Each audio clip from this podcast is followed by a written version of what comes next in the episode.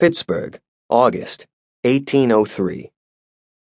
The huge black dog trotted cheerfully beside his owner, his long fur ruffled in the summer breeze blowing off the river. He held his head high to sniff the air. A hunter was standing on the river bank ahead, just at the point where two rivers flowed together to form the Ohio River. The hunter's smell was unfamiliar starched cotton shirt, new leather boots. The dog watched the stranger closely. As soon as his owner stopped walking, the dog sat down. Good job, his owner said, smiling. When I stop walking, you sit. He stroked the dog's fur. Nobody has to teach you manners, do they? They come natural to you. The dog studied his owner's face, waiting for a command. But his owner was looking at the hunter on the river bank. The dog followed his owner's gaze. The hunter raised his long rifle and aimed at a flock of ducks on the water. Crack! The hunter fired and the ducks squawked and flew in a panic downriver. One duck floated limp on the water. The dog's owner chuckled. Let's have a little fun with that city fellow, he said as he slipped the rope off the dog's collar. Get it, he said.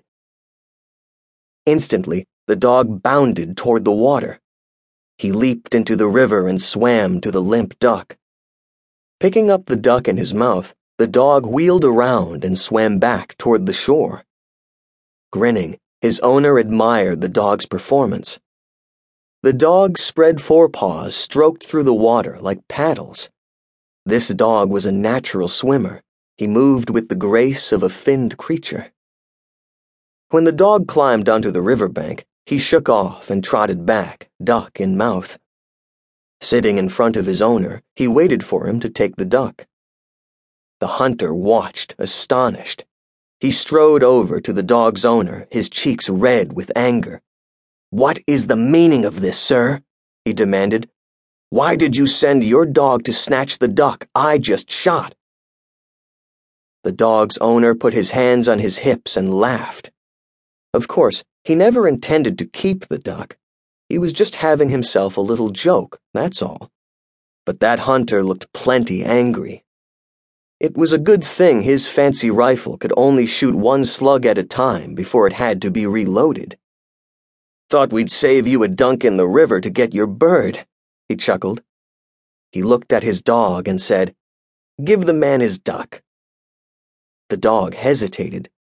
That's right, the man said, pointing at the hunter. Give. To him.